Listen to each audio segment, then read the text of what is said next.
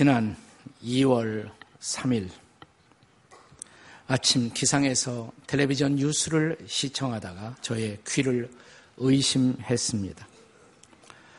내가 제대로 이 뉴스의 이야기를 정확하게 경청한 것인지 이미 알려진 대로 경기도 부천에서 목회자로 그리고 자신이 졸업한 신학교의 교수로 일하던 40대의 개신교 목사가 자기 딸을 훈육의 이름으로 아내와 함께 때려 죽인 후에 무려 11개월 동안 방에 백골이 되도록 방치하고 있었다는 그런 뉴스였습니다. 저는 그 아침처럼 제가 목사가 된 것이 후회스럽고 부끄러웠던 적이 없습니다. 내가 다시 어디 가서 나를 목사로 소개할 수가 있을까라는 생각이 들었습니다. 그리고 제발 그 사람이 정상적인 교단이 아닌 엉터리 안수를 받은 어떤 사이비 이단 출신이기를 간절히 바랬습니다.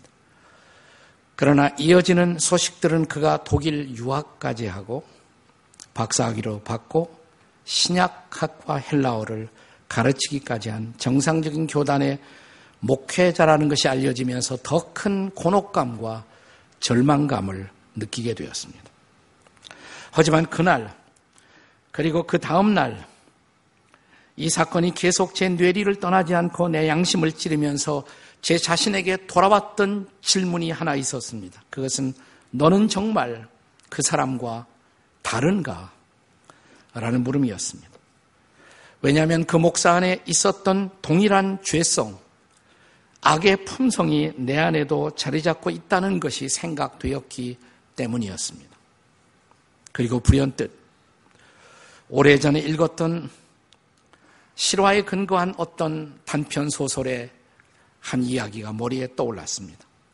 산업화 개발 시대를 배경으로 해서 여기서 멀지 않은 성남에서 벌어졌던 사건을 소설로 만든 단편 소설 윤홍길의 아홉 켤레의 구두로 남은 산에라는 작품이 떠올랐습니다.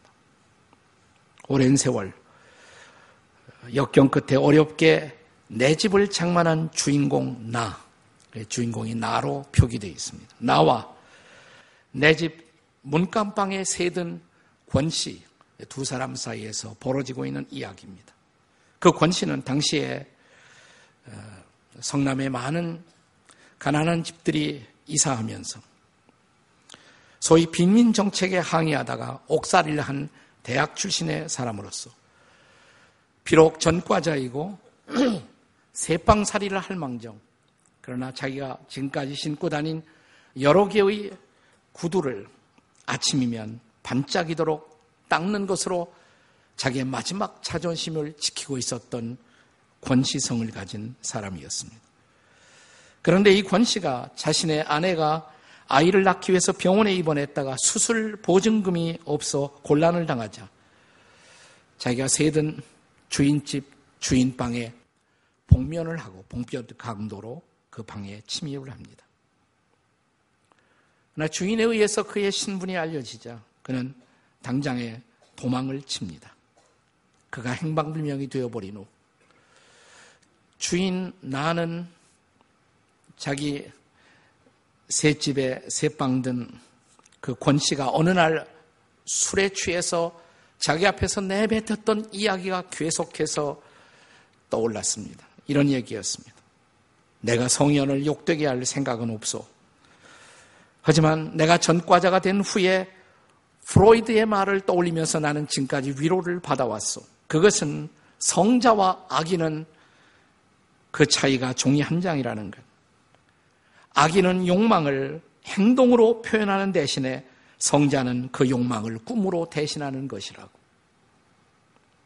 작가 이 말이 저에게 떠오른 동시에 자기 딸을 죽이고도 아무 일이 없었던 것처럼 주일이면 교회 가서 성경 가르치고 설교했을 그 부천 목사의 위선과 이중성, 그 악함은 나와 어떤 차이가 있을까? 어쩌면 그것도 종이 한 장의 차이가 아닐까라는 생각이 저를 붙잡은 것입니다.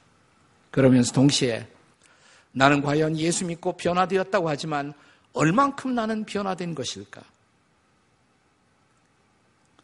이번 사건이 부여 보여주고 있는 분명한 사실 하나는 우리가 집사가 되고 권사가 되고 장로가 되고 또 성경 공부를 열심히 하고 또 심지어 목사가 된다고 해서 우리의 변화는 자동적으로 보증되는 것이 아니다라는 사실입니다. 그렇다면 오늘의 본문을 통해서 이사야라는 이름의 선지자가 하나님의 백성에게 일어났던 의미심장한 변화를 그들에게 붙여진 세 개의 이름으로 설명하고 있는 오늘의 텍스트를 통해서 우리의 변화의 현주소를 우리는 다시 성찰할 필요가 있을 것입니다. 여기 세 가지 단계의 변화를 상징하는 새 이름을 통해서 우리가 성찰해야 할 우리 변화의 현주소 어디일까요? 이런 진지한 변화에 대한 성찰 없이 그냥 교회에 나와서 예배드리고 시간이 흘러가니까 교회에서 직분도 받고 내가 이렇게 생활한다면 어쩌면 우리가 이번에 목격했던 범죄자 그 목자와 다를 바가 없이 우리도 어떤 교회 의식에만 익숙한 위선적인 종교인의 껍데기를 가진 그 자리에 머물러 있을 수 있다는 사실. 그렇다면 이 변화의 세 단계를 보여주는 새 이름은 도대체 무엇입니까? 그 첫째 이름은 야곱입니다. 야곱. 오늘 본문은 이렇게 시작합니다. 본문 1절에 나의 종 야곱 이렇게 시작해요. 본문 2절도 나의 종 야곱 이렇게 반복이 됩니다. 야곱은 문자 그대로 자연인 그대로의 처음 이름입니다. 그러나 이 이름은 모든 시대의 크리스천 안에도 자리 잡고 있는 죄의 본능과 죄의 성품을 가장 자연스럽게 드러내는 이름이라고 할 수가 있습니다. 본래 야곱이라는 히브리어 말의 뜻은 발꿈치를 붙든다, 빼앗는다, 불법적으로 빼앗는다, 탈취하다. 그것이 야코포라는 히브리어 단어의 본래의 뜻입니다. 탐욕의 사람, 강도, 도적을 일컫는 말이라고도 할 수가 있어요. 우리가 구약 성경을 통해서 잘 알 수가 있는 것처럼 이삭과 리브가 에게서 쌍둥이가 나옵니다. 이 쌍둥이 중 둘째로 태어난 야곱. 야곱의 전생애를 추적하면 그는 어머니 뱃속에서 나올 때부터 출산할 때부터 둘째로 나오는 것이 싫어서 첫째로 나가는 자기 형의 발꿈치를 틀어주었다. 일생을 상징하는 운명 같은 것이에요. 그는 형님이 장자권을 행사하고 더 많은 상속을 받는 모습을 그대로 두고 볼 수가 없어서 형이 사냥 갔다 와서 배고픈 그 틈새를 엿보아 팥죽 한 그릇으로 형을 유인해서 마침내 장자권을 탈취하는데 성공하지 않았습니다. 그에게 주어진 첫 번째 여인 레아로 만족하지 못하고 아름다웠던 한 여인 라헬까지 자기 아내로 삼기 위해서 무려 20년을 외삼촌 라반의 집에서 일해서 마침내 그 여인까지 손에 넣는 그 집요한 욕망. 그것을 통해서 그는 우리가 세상적으로 보면 성취를 성공한 사람입니다. 그러나 그것은 수단과 방법을 가리지 않는 어두운 성공이었습니다. 매우 이기적이고 탐욕적인 얼굴을 가진 모든 인생을 대표하는 자아상, 그것이 바로 야곱입니다. 그런데 문제는 그가 그런 인생을 살면서도 자기 자신이 그런 사람이라는 것을 인지하지 못하고 살고 있었다는 사실, 이것이 우리의 관심을 끕니다. 창세기에 보면 그런데 어느 날 그에게 결정적인 변화의 밤이 찾아옵니다. 그가 외삼촌 라반의 집에서 다시 고향으로 돌아오기 위해서 야복강을 건너가던 그 밤, 하나님은 하나님의 천사를 통해서 야곱을 찾아오셨습니다. 그리고 그를 대면하자마자 하나님의 천사는 야곱에게 뜻밖에도 그의 이름을 묻습니다. 내 이름이 뭐냐? 아니, 하나님이 보낸 천사가 하나님을 대표하는 이 천사가 야곱의 이름을 몰랐겠어요? 몰라서 물었겠습니까? 내 이름은 무엇이냐? 예, 야곱입니다. 야곱은 이렇게 자기의 이름을 자기의 입술로 말하면서 아마도 처음으로 자기의 이름처럼 살아왔던 인생, 빼앗고 탈취하고 목적을 위해서 수단과 방법을 가리지 않고 살아왔던 자기의 도적 같은 강도 같은 자기의 자아상을 아마 처음으로 깨닫는 순간이었을지 모릅니다. 나는 야곱입니다. 이 말을 바꿔볼까요? 나는 죄인입니다. 이런 말입니다. 나는 죄인입니다. 역설적으로 그가 자기가 죄인임을 고백하는 바로 그 순간이 그의 인생에 새로운 아침이 밝아오는 진정한 변화의 모멘텀을 마련할 수가 있었다는 사실. 이것을 주목해 보십시오. 우리가 우리 주변에 믿지 않는 사람들에게 전도하면서 우리는 이렇게 늘 전도합니다. 사람은 다 죄인입니다. 맞죠? 그러면 사람들이 동의해요. 네, 다 동의합니다. 물론 죄인이죠. 네. 그런데 그들은 고개를 끄덕이면서도 우리에게 이렇게 말하고 있는지 몰라요. 그래, 죄인이지만 내가 너보다 더 죄인일 건 뭐냐 말이죠. 안 그렇습니까? 마치 이번 이 목사의 이런 천인 공로할 이 사건을 보면서 그래도 나는 그 목사보다는 낫지라고 생각하고 있는 이 땅의 수많은 사람과 다를 바가 뭡니까? 놀라운 사실은 이것입니다. 사람들이 죄인이라는 말을 형식적으로 동의하지만 죄인됨을 진지하게 깨닫지는 못한다는 것입니다. 그리고 내가 죄인임을 처절하게 깨닫지 않는 한 인간의 변화는 불가능하다는 사실입니다. 그래서 요한복음 16장에 보시면 예수님이 가시고 보혜사 성령이 오시면 그 성령의 중요한 사역 가운데 하나가 뭐냐면 죄를 깨닫게 한다는 것입니다. 무슨 말이에요?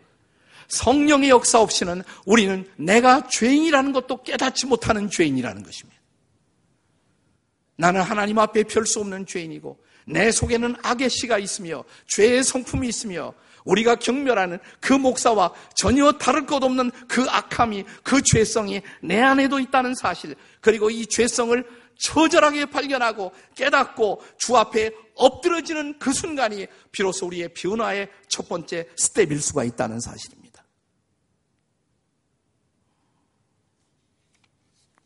종교 개혁자들이 종교 개혁을 하면서 인간 실존에 관한 위대한 증언을 했습니다. 인간은 어떤 존재냐? 이렇게 표현했어요. 개혁자들의 표현을 빌리면 전적으로 부패한 죄인. 그냥 죄인이 아니에요. 전적으로 부패한 totally depraved.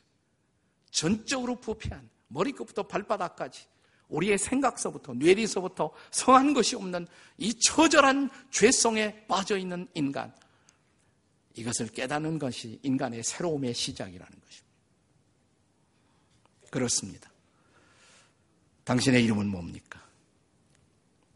아직도 야곱의 자리에 계시지 않나요? 그러나 내가 야곱임을 깨닫고 내가 죄인임을 깨닫고 주님 앞에 엎드려지는 순간 그에게 두 번째 이름이 주어집니다. 새 이름, 두 번째 이름. 그 두 번째 이름이 바로 이스라엘이에요. 이스라엘. 우리는 창세기에서 야곱이 이스라엘이라는 새 이름을 얻는 그 순간을 우리가 볼 수가 있습니다. 창세기 32장에 보면 하나님의 천사가 야곱에게 내 이름이 뭐냐라고 물었을 때 야곱이 예, 제 이름은 야곱입니다. 라고 대답하는 바로 그 다음 순간의 말씀. 창세기 32장 28절의 말씀. 우리 같이 읽겠습니다. 다 함께 같이 읽습니다. 시작. 그가 이르되 내 이름을 다시는 야곱이라 부를 것이 아니요 이스라엘이라 부를 것이니 이는 내가 하나님과 및 사람들과 더불어 이겼습니다. 놀랍게도 그가 그의 이름이 자신의 이름이 야곱임을 고백하고 야곱처럼 살아온 죄인이었음을 깨닫는 바로 그 순간 새로운 이름이 주어졌다는 것입니다. 그 새 이름이 바로 이스라엘이었던 것입니다. 이스라엘이라는 이 단어의 어원적 의미에 대해서는 많은 성경학자들이 신학자들이 아직도 토론을 계속하고 있는 미해결의 과제입니다만은 가장 보편적인 견해는 이렇습니다. 이스라엘의 뜻이 뭐냐? 끝에 엘은 언제나 하나님이에요. 이스라엘 할 때 엘은 하나님이에요. 그럼 이스라라는 단어를 많은 성경학자들은 아마도 사랄이라는 히브리어 단어의 어근, 고대 히브리어의 어근에서부터 나왔을 것이다. 사랄이 무슨 뜻이냐? to rule, 통치한다. 혹은 to have authority over, 다스린다. 권위를 가지고 다스린다. 통치한다. 다스린다. 근데 이스라엘 하면 뭐예요? 하나님이 통치한다. 하나님이 다스린다. 자, 지금까지 나는 내 마음대로 살았어요. 내 고집대로 살았어요. 내 본능대로 살았어요. 내 욕심대로 살았어요. 내 마음에 느끼는 대로만 살았어요. 그것을 전혀 통제하지 못했어요. 그런데 이제 하나님이 나를 통치하십니다. 하나님이 나를 다스립니다. 이것이 변화란 말이죠. 이것이 이스라엘이란 말이죠. 자, 본문 5절에는 이 변화를 이렇게 우리에게 말씀하고 있습니다. 본문의 5절 같이 읽겠습니다. 시작. 한 사람은 이르기를 나는 여호와께 속하였다 할 것이며 또 한 사람은 야곱의 이름으로 자기를 부를 것이며 또 다른 사람은 자기가 여호와께 속하였음을 그의 손으로 기록하고 이스라엘의 이름으로 존귀 여김을 받으리라. 이스라엘 이제 존귀한 이름으로 불리워질 것이라고. 이 이름은 존귀하다고. 더 이상 그는 야곱이라는 이름을 가질 필요가 없다는 것입니다. 이미 말씀드린 것처럼 이스라엘이라는 이 단어의 어원적 기원이 사랄이라고 말씀을 드렸어요. 근데 이 사랄이라는 말은 아브라함의 아내였던 사례하고도 관련이 있어요. 사례. 사례가 나중에 사라가 되죠. 근데 사례의 뜻은 무슨 뜻이냐? 왕비, 공주, 프린세스란 뜻이에요. 프린세스. 그걸 남성화 시키면 프린스입니다. 왕자가 됩니다. 그러니까 이스라엘의 또 다른 뜻은 이런 뜻이에요. 하나님의 왕자, 하나님의 방백, 하나님이 다스려 주시는 왕자. 얼마나 아름다운 이름이에요. 얼마나 고귀한 이름입니까?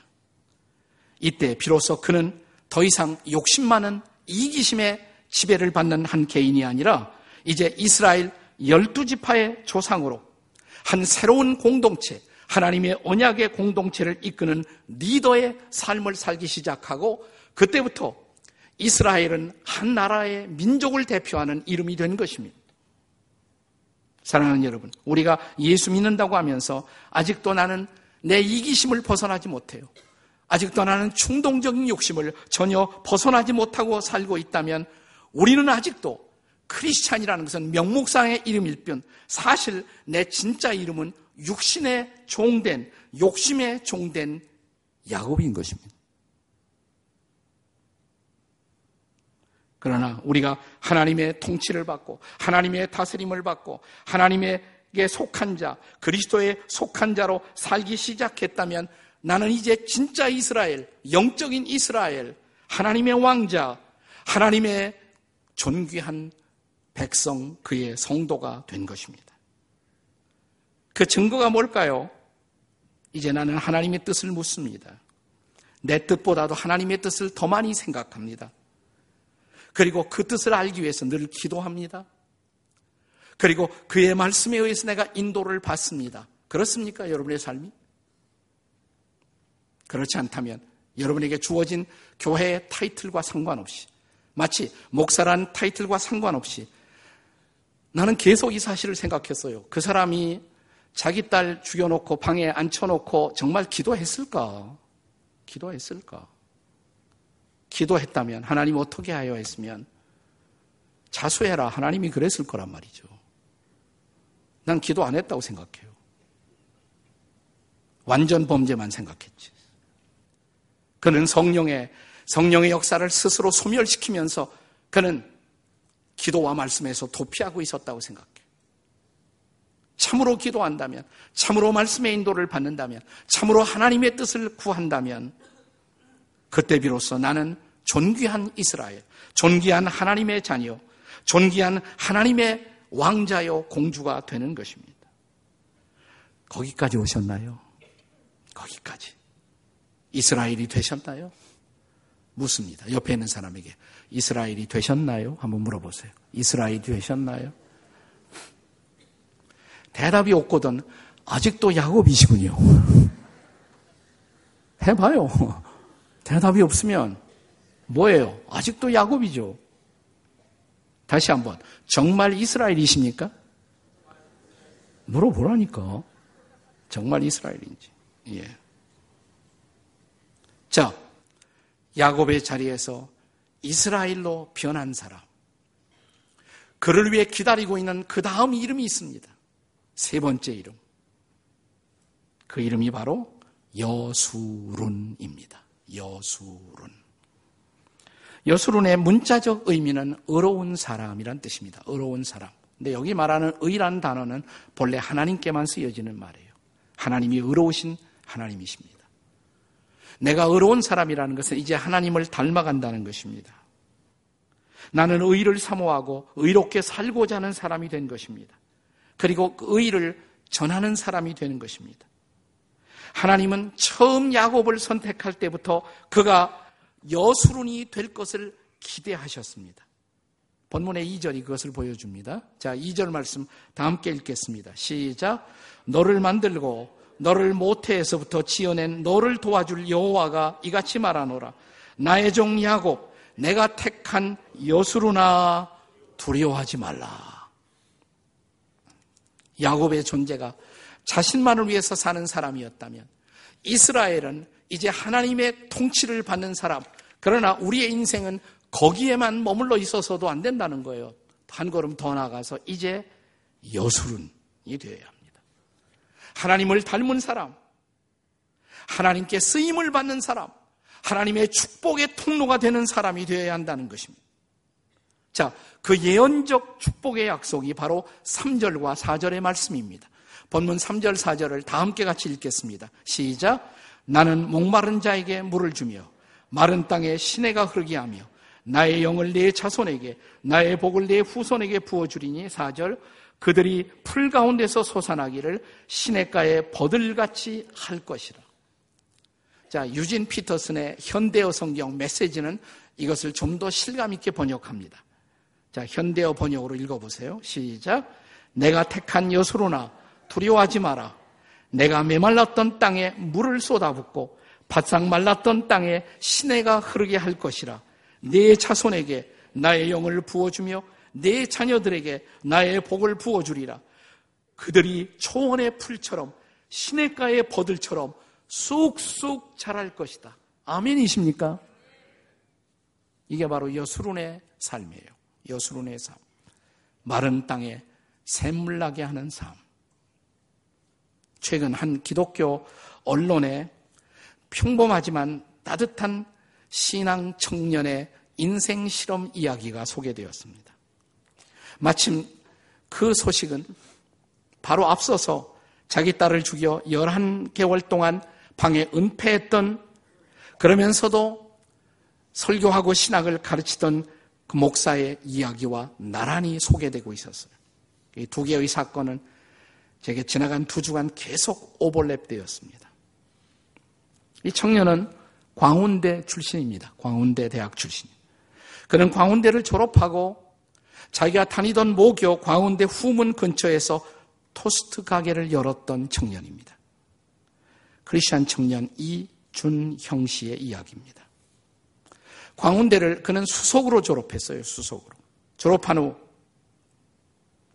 모교 후문에서 토스트 장사를 하게 된 사연은 이 시대를 살아가는 저와 여러분에게 시사하는 바가 매우 적지 않은 교훈이었다고 생각이 되었습니다. 그가 자기 모교 후문에 가까운 곳에 열었던 가게 이름이 광인수 집입니다. 광인수 집. 그 뜻은 광운대, 인문대, 수속 졸업자의 집. 네. 광인수의 집. 본래 대학 졸업하고 직로 컨설팅 회사에 취직해서 어, 얼마 동안 일을 했지만 학생들에게 진정한 필요한 안내를 주기보다도 회사의 매뉴얼대로 움직이는 자기의 그 직장 생활의 한계를 느끼고 정말 자기 후배 청년들을 만나 그들의 고민을 좀 더 진지하게 들어주고 그들의 미래를 함께 의논해 주는 일을 어떻게 할 것인가 생각하고 기도하다가 토스트 가게가 떠올랐던 것입니다. 그는 토스트 장사의 롤 모델을 배우기 위해서 토스트 가게를 비교적 잘한다고 좋은 소문이 나 있는 곳을 몇 군데 순회하기 시작합니다. 그러다가 20년 동안 토스트를 잘 팔고 좋은 소문을 내고 있는 할머니 가게를 방문하게 됩니다. 아주 두툼한 토스트를 너무 싸게 팔고 있는 할머니의 모습을 보면서 이렇게 묻습니다. 할머니, 이렇게 싸게 파시면 남는 것이 있나요? 그때 이 할머니에게 돌아온 대답이 뭐냐면 배고픈 사람 배부르게 하는 일이 내가 하는 일이지. 토스트 가격 올리면 배고픈 사람들 못 사 먹지 않겠소. 그 말을 듣고 그는 엉엉 눈물을 흘리고 통곡했다고 합니다. 그래. 내가 이 일을 해야 돼. 그리고 문득 자기가 대학교 다닐 때 기독교 신앙 동아리 IVF, IVF 활동을 할 때 수련회에서 강사의 룻기 강해를 들으면서 들었던 메시지가 강렬하게 떠올랐대요. 배고픈 사람에게 빵을 먹이는 것도 복음이다. 복음은 배고픈 사람, 부족한 사람들의 구체적인 필요를 채워주는 데서 복음은 시작되는 것이다. 이 말씀이 생각나서 그는 과감하게 토스트 장사를 시작하게 되었다는 것입니다. 식빵 두 장, 두툼한 계란이 들어간 토스트를 2,000원에 팔기 시작했습니다. 이 장사를 하면서 아침 식사를 거르고 학교에 가던 자기 후배 대학생들, 그리고 동네 방가 위에 집을 향해서 가던 초등학생들, 그리고 동네 주민들과 친구가 되어서 인생의 삶을 나누는 신나는 모험을 시작할 수 있었다고. 그리고 그 결과로 그가 한 해를 해보면서 배웠던 소중한 인생의 레슨이 있었다면 좋은 크리스찬 이전에 좋은 사람이 되어야 한다는 것. 그리고 그것이 바로 복음을 전하는 삶이라는 것. 부족하고 연약하지만 예수님을 흉내내며 이 땅에서 거룩한 삶, 성화의 삶을 위해 자신을 드리는 것, 그것이 바로 복음적 삶의 모습이라는 것을 배울 수 있었다고 이 청년은 고백합니다. 바로 그런 삶이 이사야가 증언하고 있는 여수룬의 삶, 마른 땅에 샘물 나게 하는 삶이 아니겠습니까?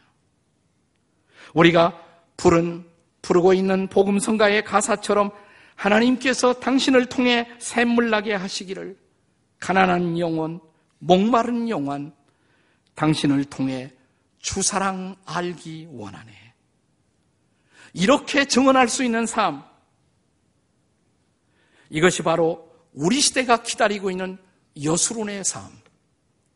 이렇게 살아가는 사람, 우리 시대가 찾고 있는, 하나님이 찾고 있는 여수론의 이야기가 아니겠습니까? 당신과 내가 그 여수론이 될 수가 있을까요? 아니면 끝까지 변장하고 야곱으로 사시겠습니까? 기도하시겠습니다.